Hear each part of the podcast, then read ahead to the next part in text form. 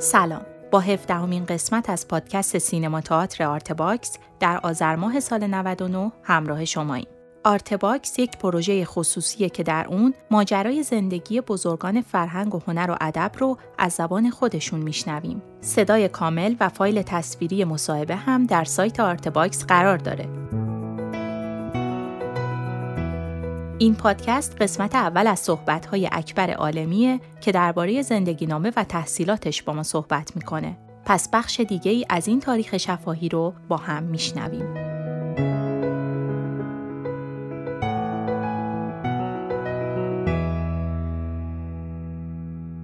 من در 13 تیر ماه سال 1324 در شهر اهواز به دنیا آمدم.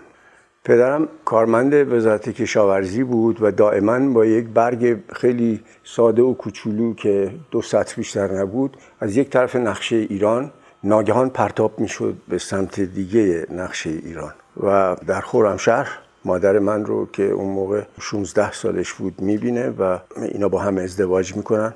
من در اهواز به دنیا اومدم ولی تا نه سالگی در دامان پدر بزرگ پدری و مادر بزرگ مادری بودم به دلیل اینکه پدرم از مادرم جدا شد. ما سه تا برادر بودیم از همسر اول و اینا جدا شدن. بنابراین من یه نفر فقط موندم در خورمشهر رفتم مدرسه پهلوی اون زمان. و بعد پدرم اومد منو از کلاس پنجم ابتدایی دوباره برداشت برد به شهری که در اونجا زندگی می‌کرد. آبا اجداد پدر من همدانی بودند. یک ریشه دیگه اونها دامغانی بود. منو برد به دامغان و من تا کلاس هشتم دبیرستان در دامغان بودم.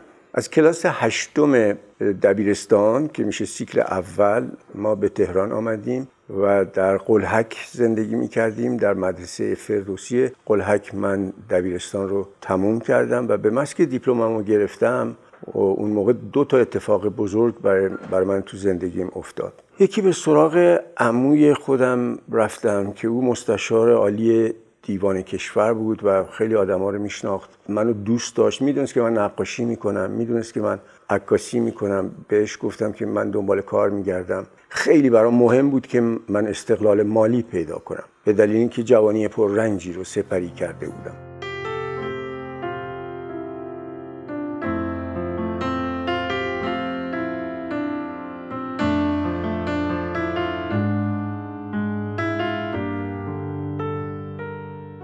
پدر من کارمند دولت و نمی‌تونست پول تو جیبی زیادی به ما بده. به این معنی که من زمانی که داشتم دیپلم می‌گرفتم اومدم به پدرم گفتم کلاس زبان انگلیسی شکوه ماهی سه تا تکتومن ثبت نام می‌کنه برای اینکه ما بتونیم بریم کلاس زبان انگلیسی. گفت ندارم. ولی اگه یه خورده به خودش فشار می آورد می‌تونست به ما بده اینو. من هیچ گونه شکفه ای از این ماجرا ندارم. سبک زندگی پدر من اینجوری بود. خیلی هم بهش مدیونم. خیلی هم ازش به نیکی یاد می‌کنم. ولی اونها مثل روزگار ما تمام زندگیشون رو وقف بچه ها نمی‌کردن. پدرم نمیذاش ما بریم استخر شناهن امکان نداشت. یعنی به من یه سیلی زد و گفتی که نبینم که اون طرف ها میری داییمم گوش من پیچوند و گفت نباید اونجاها بری. و به همین دلیل من شنا بلد نیستم. و یکی از بزرگترین قصه های زندگی اینه که چرا من شنا بلد نیستم. برای اینکه اون موقع فضاهای ورزشی فضاهای پاکی نبودند. آرزو داشتم دوچرخه داشته باشم نتونستم. هرگز دوچرخه نداشتم. و بعد در بزرگی دوچرخه خریدم که این دوچرخه موند تو انبار خونه ما و الان دیگه داره دوچرخه میپوسه. من آرزو داشتم با دوستایی که توی مدرسه فردوسی قلحک میرن اسکی برم با اونا اسکی. هرگز نتونستم برم ولی در بزرگی اسکی رو خریدم و حتی شدم عضو فدراسیون اسکی ایران و تیم اسکی بردم به ژاپن. باور نمی‌تونیم بکنین که آدمی که بچه کویره بعدا بره تو اسکی و بعد بتونه تیم ببره اون طرف.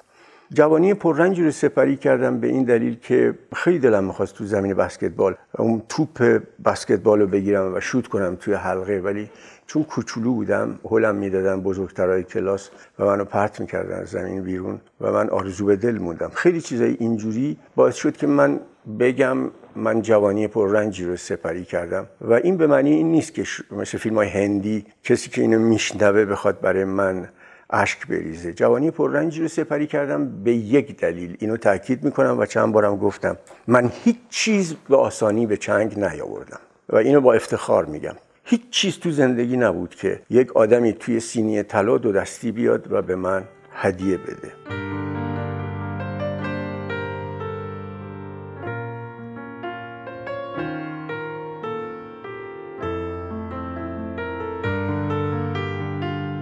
من مهر مادرمون تا هفت سالگی روی سلولای بدن خودم حس کردم و بعد در پنجم دبستان خیلی خیلی او رو حس کردم. اما بعدها پدر بزرگم پدر بزرگ مادری آقای محمد باقر فرهند به من می‌گفت که مادر شماها شما رو خیلی لوس بار آورده. حالا که فاصله گرفتم از اون دوره می‌بینم ما هر چیزی رو که نگاه می‌کردیم یا اشاره می‌کردیم مادر من با پول خیاطی و با پول گلدوزی اینا رو برای ماها می‌خرید.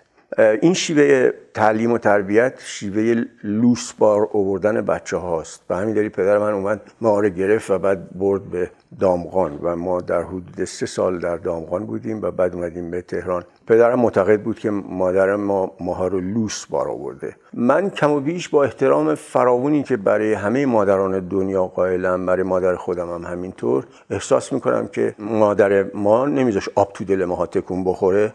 بله ماها رو ناز پرورده بار می آورد و چشیدن طعم به چنگ آوردن آرزوها رو ما اون موقعی احساس کردیم که اینا برامون فراهم نبود. خود نبود اون امکانات باعث شد که ما استخونامون هر سه تا بردر سفت بشیم. یه کارایی می‌کردم که خیلی جالبه. یه چیز خیلی خصوصی تو دوره دبیرستانم بگم. من رسم فنی خیلی خوبی داشتم. من نقاشی میکشیدم. معلم هندسه به ما می‌گفت رسم فنیتون رو بیارین. من از رسم فنی کمبود نمره هندسه رو جبران می‌کردم چون سواد ریاضی ضعیف بود. بعد بچه ها فهمیده بودن اینا رو پنج ریال می‌دادن. گاهی یک تومن می‌دادن که من رسم فنی اونا رو نقاشی براشون بکشم. و یه روز معلم هندسه آقای تحماسپی اومد و گفت آلمی بلند شو. من بلند شدم نمی‌دونستم چی بود. گفت تمام رسم فنی هایی که تو کشیدی رو برو جمع کن. من بلند شدم و تمام رسم فنی هایی که کشیده بودم و جمع کردم. به جز رسم فنی مبصر کلاس. اومدم بهش دادم این پاره کرد و اسم همه رو نوشت. بعد من کتک مفصلی تو حیات مدرسه از بچه ها خوردم. یادم نمیره. ولی بعدا با همهشون دوست شدم.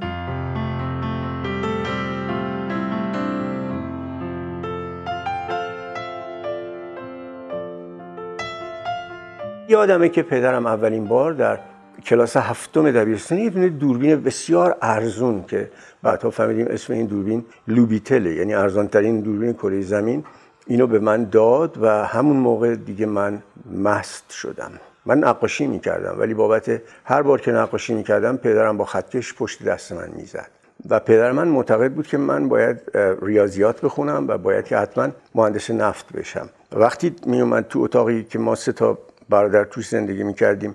می‌دید من دارم نقاشی می‌کنم. برخلاف پدرای امروز که اجازه میدن بچه هاشون موسیقی و نقاشی یاد بگیرن و کامپیوتر که اون موقع نبود البته یاد بگیرن با خطکش می‌زد که شما درس بخونین. هیچ وقت کلمات زشت به کار نمی برد ولی با عصبانیت می‌گفت که بزرگترین و تلخترین ناسزایی که می‌گفت می‌گفت که بی غیرت مثلا این شدیدترین ناسزایی که به کار می برد می‌گفت بی غیرت درس تو بخون و بعد با خطکش ما رو می‌زد که دو تا بچه های دیگه هم حساب کارشون بکنم به این دلیل من میگم جوانی رنجی رو سپری کردم. برای که هر چیزی رو که می‌خواستم حتی یه جفت جوراب اگه می‌خواستم بیشتر داشته باشم نمی‌شد. میسر نبود.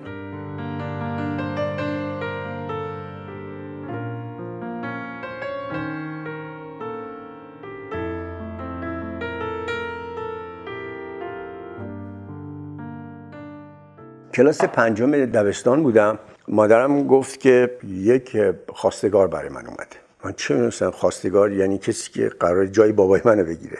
بعدها فهمیدم او یک مرد بازنشسته از اداره کل راه آهنه و رئیس راه آهن سابق اهواز بوده. حالا بازنشسته شده اومده بعد از زنش که فوت کرده اومده به سراغ همسری و ازدواج با مادر من. مادرم گفت من می‌خوام ازت اجازه بگیرم. یعنی تا این اندازه ماها رو دوست داشت و برای ماها خیلی ارج و منزلتی قائل بود که به نظر من ماها لیاقت اینو نداشتیم که بخواد آب بخوره از ما اجازه بگیره. گفت موافقی که من ازدواج کنم؟ گفتم بله. با او ازدواج کرد و بعد از یه مدتی دیگه پدرم اومد منو برداشت با خودش برد. با, دو تا برادر دیگه در دامخان زندگی می‌کردیم. مادر من با اون کارمند بازشسته اداره راه آهن زندگی کرد و صاحب چهار فرزند شد از اون پیرمرد. دو تا خواهر و دو تا برادر ناتنی باید بگم. فامیلیشون طبیعی آقای بدیعیه. بعد اونا به دلیل اینکه مادر من بچه هاشو ناسپرورده بار می آورد بالاخره هر آدمی یه ضعفایی در کردارش و رفتارش و نگرشش داره. مادر من نمی‌خواست که خار به پای ما بره. الانم تو سیستم تعلیم و تربیت مدام میگن بذار بچه بخوره زمین خودش بلند شه. بذارین بچه سرش بخوره به دیوار خودش یاد بگیری که چی کار کنه. ولی مادر من همه بچه هاشو ناس پرورده بار آورد. چهار تا بچه ای که از شوهر دومش داشت رو ناس پرورده بار آورد و اونا فولاد آب دیده نشدن هیچ کدومشون. موفق هستن ولی فولاد آب دیده نشدن. من از 6 سالگی تا 7 سالگی دیگه با نامادریم زندگی کردم. نامادری من بسیار بسیار مهربان بود. هرگز اون افسانه هایی که درباره نامادری ها میگن من از اون ندیدم. او مواظب این بود که حتی در دوران بلوغ ما لباس آراسته ای داشته باشیم و می‌دونست که بالاخره یه پسر 16 ساله از پنجره اتاقش داره دختر همسایه رو می‌بینه و دلش می‌خواد که با او بلند شه بره یه جایی. اون موقع کافتریا بود اون موقع کافی شاپ نبود و می‌خواد به اونجا اینا رو دعوت کنه به کافتریا یه پول کوچولی مثلا 5 تومن به ما می‌داد و بعد ما اون دختر همسایه رو میبردیم. ولی خیلی روابط اون موقع به نظر من یه روابطی بود که تعریف اخلاقی فوق العاده خوبی داشت.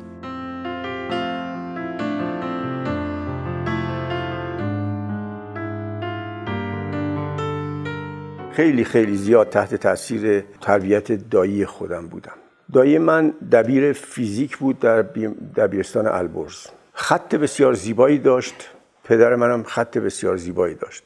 دایی من سخنور تراز اولی بود. پدر منم سخنور بسیار ارزشمندی بود. پدر من همیشه به ما می‌گفت معدب باش و این کلمه رو من از او به یاد میارم که حرف لغو بر زبان تو نباید جاری بشه. بعد یکی دیگه از فحشایی که می‌داد می‌گفت مردک. مردک.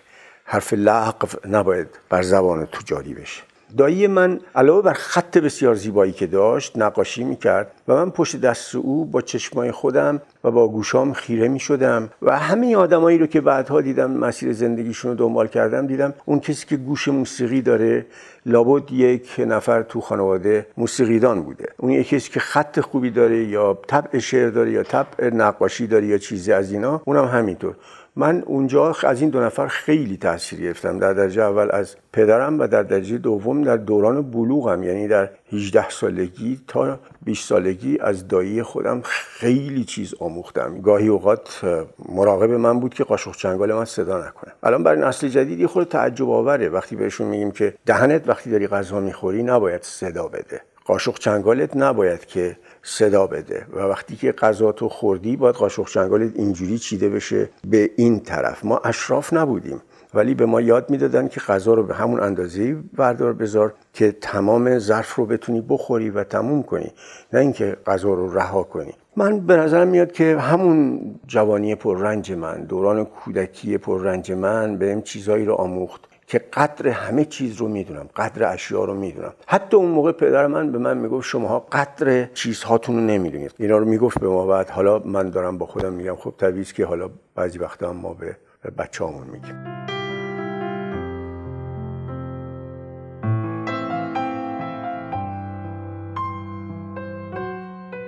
مسک دیپلم ریاضیمو گرفتم بلا فاصله رفتم پیش عموی خودم و از او خواستم که یه جایی منو معرفی بکنه روی کارت ویزیت کوچیک خودش برای آقای دکتر هشمتی یه یادداشت کوچیک نوشت و گفت برو اداره کل هنرهای زیبای کشور. اداره کل هنرهای زیبای کشور در زل شمالی میدان بهارستان در خیابان کمال الملک یعنی جایی که همین الان حوزه معاونت سینمایی اونجاست. طبقه دوم رفتم اینو دادم به آقای هشمتی آقای حشمتی به من نگاه کرد و با یه صدای بمی گفت که تو چیکار بلدی آقا؟ گفتم من نقاشی بلدم و عکاسی بلدم. منو فرستادن به قسمت نقاشی متحرک سال 1342 من استخدام شدم کارگر روزمزد روزی دوازده تومن در اداره کل هنرهای زیبایی کشور که زیر نظر وزارت فرهنگ زمان خودش بود. سه سال بعد وزارت فرهنگ که قبلا قبلا اسمش بود وزارت معارف ناگهان به سه تا وزارت خونه تقسیم شد. وزارت آموزش و پرورش وزارت فرهنگ و هنر و وزارت علوم از دل اون زاده شد. بعد همون موقع کانون پرورش فکری کودکان و نوجوانان به وجود اومد و همون موقع سازمان تلویزیون دولتی در خیابان جام جمع تأسیس شد. یه خاطره خیلی کوچیک که بگم مهمه و میمونه تو یادها. من روزای عید و روزای عزا که تقویم کشور میگه که همه کارمندای دولت می‌تونن برن استراحت کنن روز عزای من بود. برای اینکه اون روزی دوازده تومن به من تعلق نمی گرفت با روزی دوازده تا تک تومنی من استقلال خودم رو لمس کردم و یادمه که اولین حقوقم که گرفتم رفتم تو خیابون شاهآباد اون موقع و یه خوش موز خریدم چون آرزو داشتم که یه خوشه موز رو خودم تنهایی بخورم. رفتم کنار خیابون نشستم و این موز رو خوردم و بعدم به فاصله چند ساعت بعد تمام دهنم تاول زد و اصلا نمی‌تونستم دیگه را برم چون اینجوری همیشه آرزو داشتم یه دونه موز رو درسته بخورم. و بعد دیگه یه خوشه موز رو اینجوری خوردم و با آرزوی خودم رسیدم.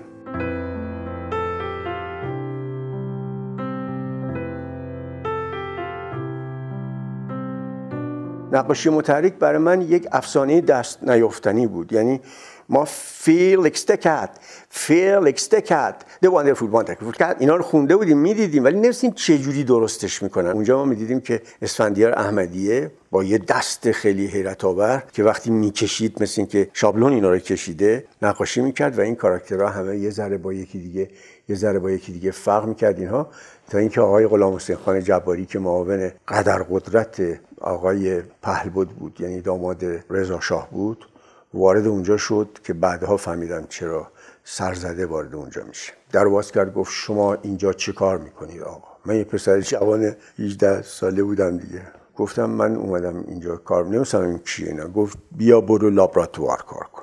من رفتم لابراتوار دیدم واه اینجا دو نفر فرانسوی هن. مترجم دارن. بعد یه تکنولوژی عجیب غریبیه. اصلا یه دنیای دیگه بعد چیزات میره تو تاریک خونه توی جادوی داروهای ظهور میاد بیرون. رنگ پیدا می‌کنه این طرف نگاه می‌کنی ماشینالات عجیب غریب فرانسوی ها کار می‌کنن. تمام تکنیسیان های درجه یک دارن کار می‌کنن. مهندسی شیمی هست چی چی. من علاقه مند شدم به رشته لابراتوار علاقه مند شدم. ولی یه چیز دیگه هم از راه رسید. اون این بود که توی خیابون دژبان اونایی رو که دارن راه میرن قیافشون می‌خوره که اینا سرباز فراری باشن می‌گیرن می‌برن. و ما باید یه کارت دانشجویی توی جیبمون می بود دویدیم رفتیم دانشکده زبان و ادبیات انگلیسی. اونجا کنکور دادم قبول شدم کارت گرفتم گذاشتم تو جیب. بغلم خیالم راحت شد که من دانشجوی زبان ادبیات انگلیسی هستم. دیگه کسی نمی‌تونه ما رو بگیره ببره سربازی. بنابراین یک سال بعد از استخدام من در اداره کل هنرهای زیبایی کشور من رفتم به دانشکده زبان و ادبیات انگلیسی و همزمان با اون رفتم تئاتر میخوندم. چون عاشق تئاتر بودم دیوانوار کنکور تئاتر دادم. رفتم و شدم شاگرد دکتر مهدی فروغ.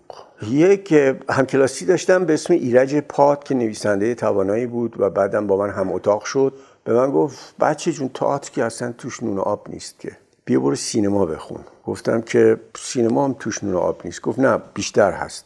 کنکور سینما دادم رفتم. همش تون تون قبول می شدم می‌رفتم این کارا رو می‌کردم. الان این مسیرهایی که رفتم همش به دانشکده هنرهای دراماتیک بود که سر چهارراه آب سردار بود. اول دانشکده نبود. بعد یک سال شد دانشکده همون جایی بود که عزت الانتظامی بودن و محمد علی کشاورز بود و علی نصیریان و جمشید مشایخی بودن. ابراهیم مکی بود اونجا.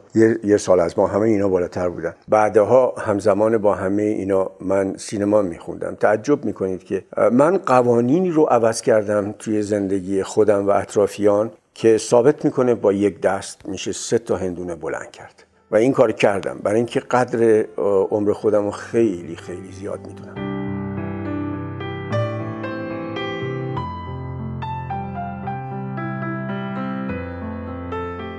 همون تئاتری که خوندم بعدها تو زندگی به دردم خورد. یعنی من فن بیان یاد گرفتم و فن بیان بعدا تو زندگی من تو کار تدریس به دردم خورد. الان وقتی میرم یه سخنرانی می‌کنم احساس نمی‌کنم که میترسم از جمعیت. این برکت تئاتره. ولی اون موقع میترسیدم. چون یه پسر شای پرسن بودم. شای پرسن یا یک پسر خجالتی که کز می‌کنه یه گوشه ای و استیج فرایت داره و از صحنه میترسه و دوری می‌کنه و اینها. من الان هر جا میرم سخنرانی می‌کنم اگه ببینم صندلیا خالیه نطخم کور میشه. اون موقع که جوان بودم اگه می‌دیدم صندلیا پره میترسیدم. دست و پام شل می‌شد میلرزیدم به خودم. ولی الان وقتی میرم یه جایی میرم صندلیا خالیه می‌فهمم که چون پیر شدی حافظ از میکده بیرون شو.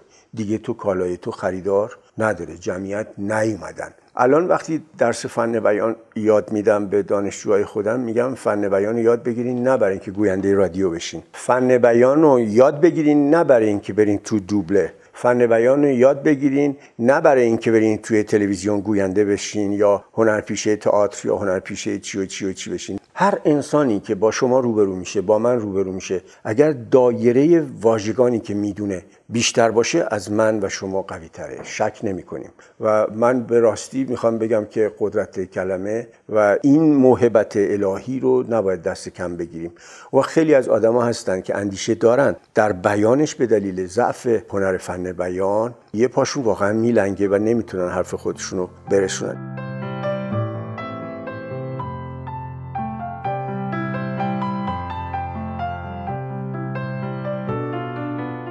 من اصلا برام تقریبا ناممکن وجود نداره. من هر آنچه که خواستم بدون اینکه پامو بذارم رو شونه کسی دیگه یا بخوام حقی از کسی دیگه زائل کنم اونو به چنگ می آوردم مثلا یه دوره در خود اداره کل هنر زیبایی کشور داوطلب شدم که متصدی میز اطلاعات بشم در شیفت شب. و شیفت شب یه شکلی بود که بازرس می اومد اگه می‌دید آدم خوابیدن خب می‌تونست اونا رو تنبیه کنه یا یه جوری اونا به عقوبت و به کیفر برسن. کما اینکه این کارم اتفاق افتاد ولی نتونستم به من بگن که تو چرا خوابیده بودی. برای اینکه من همش کتاب میخوندم و همش درسامو میخوندم و درس خوندن جرم نبود. بعد صبح میمدم بدو بدو می‌رفتم یه صبحونه میخوردم و بعدم می‌رفتم سر کلاس. هنوز که هنوزه طعم اون روزهای شیرین رو تمامش رو تو روح خودم لمس می‌کنم حس می‌کنم. با خودم میگم که من غیر ممکن ها رو ممکن کردم. من برای خودم هر دقیقه یک مرزی رو که ناشناخته بود فتح می‌کردم. من سر کلاس پرویز مرزبان بودم و او به ما زبان انگلیسی رو یاد می‌داد و به ما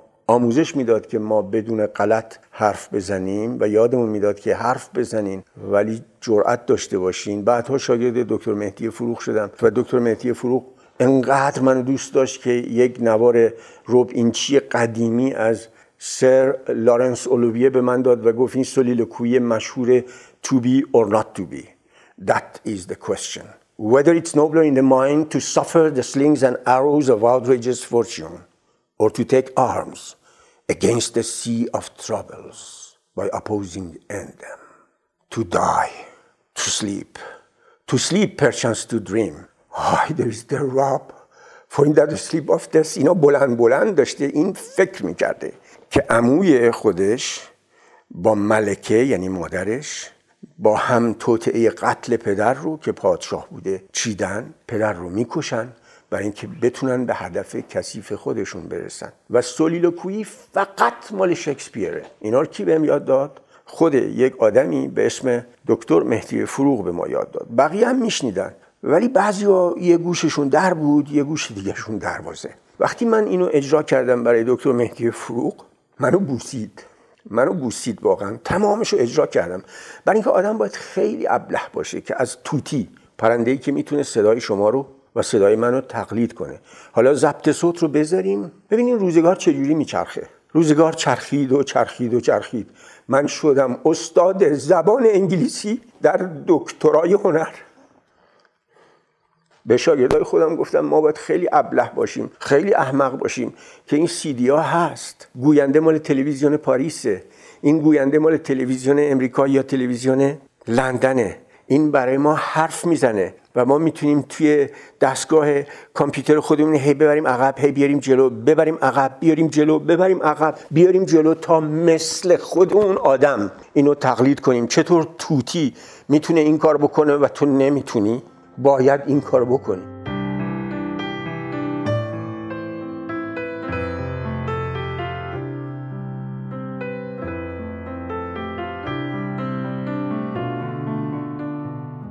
دانشکده سینما و تئاتر رو در سال 1352 تموم کردم با درجه ممتاز. همکلاسیتون کیا بودن؟ به شهرت نرسیدن. مثلا حمید شمس بود یا عباس بلورچی بود بیژن مهاجر اصفهانی بود. معلممون بهترینش خود دکتر آریانپور بود و بهترینش دکتر فاطمی بود. بهترینش یه دکتری بود که سر تاسی داشت و استاد زبان و ادب فارسی بود. و بی نهایت مرد دانشمندی بود نام فامیلی او الان یادم رفته. ولی اگه یادم اومد بعد بهتون میگم. آریانپور بگه دانشگاه سینما درس می‌داد. دانشگاه سینما درس می‌داد به ما جامعه شناسی هنر درس می‌داد. دکتر امیر حسین آریانپور. خدا رحمتش کنه این مرد نازنین در ماها ایجاد انگیزه کرد به ما نظم و انضباط یاد داد. چیزی که به ما یاد داد الان به من میگن رگه هایی از کنش و با کنش نظامی در وجود تو هست. پسرم به من میگه. اون به ما یاد داد که رشته هنر رشته شلختگی نیست. رشته این نیست که تو دیر بیای سر کارت. و اگر کسی با یک کارگر بسیار ساده ساده ساده ای که خیابونا رو تمیز می‌کنه که خیلی هم شخصیتش از نظر من مورد احترام قرار می‌ذارین شما با همون دقت برین سر قرارتون که وقتی با یه وزیر قرار می‌ذارین. سر ساعت برین و زمان عالیترین حقیقتا عالیترین دستاورد هستی و بشریت.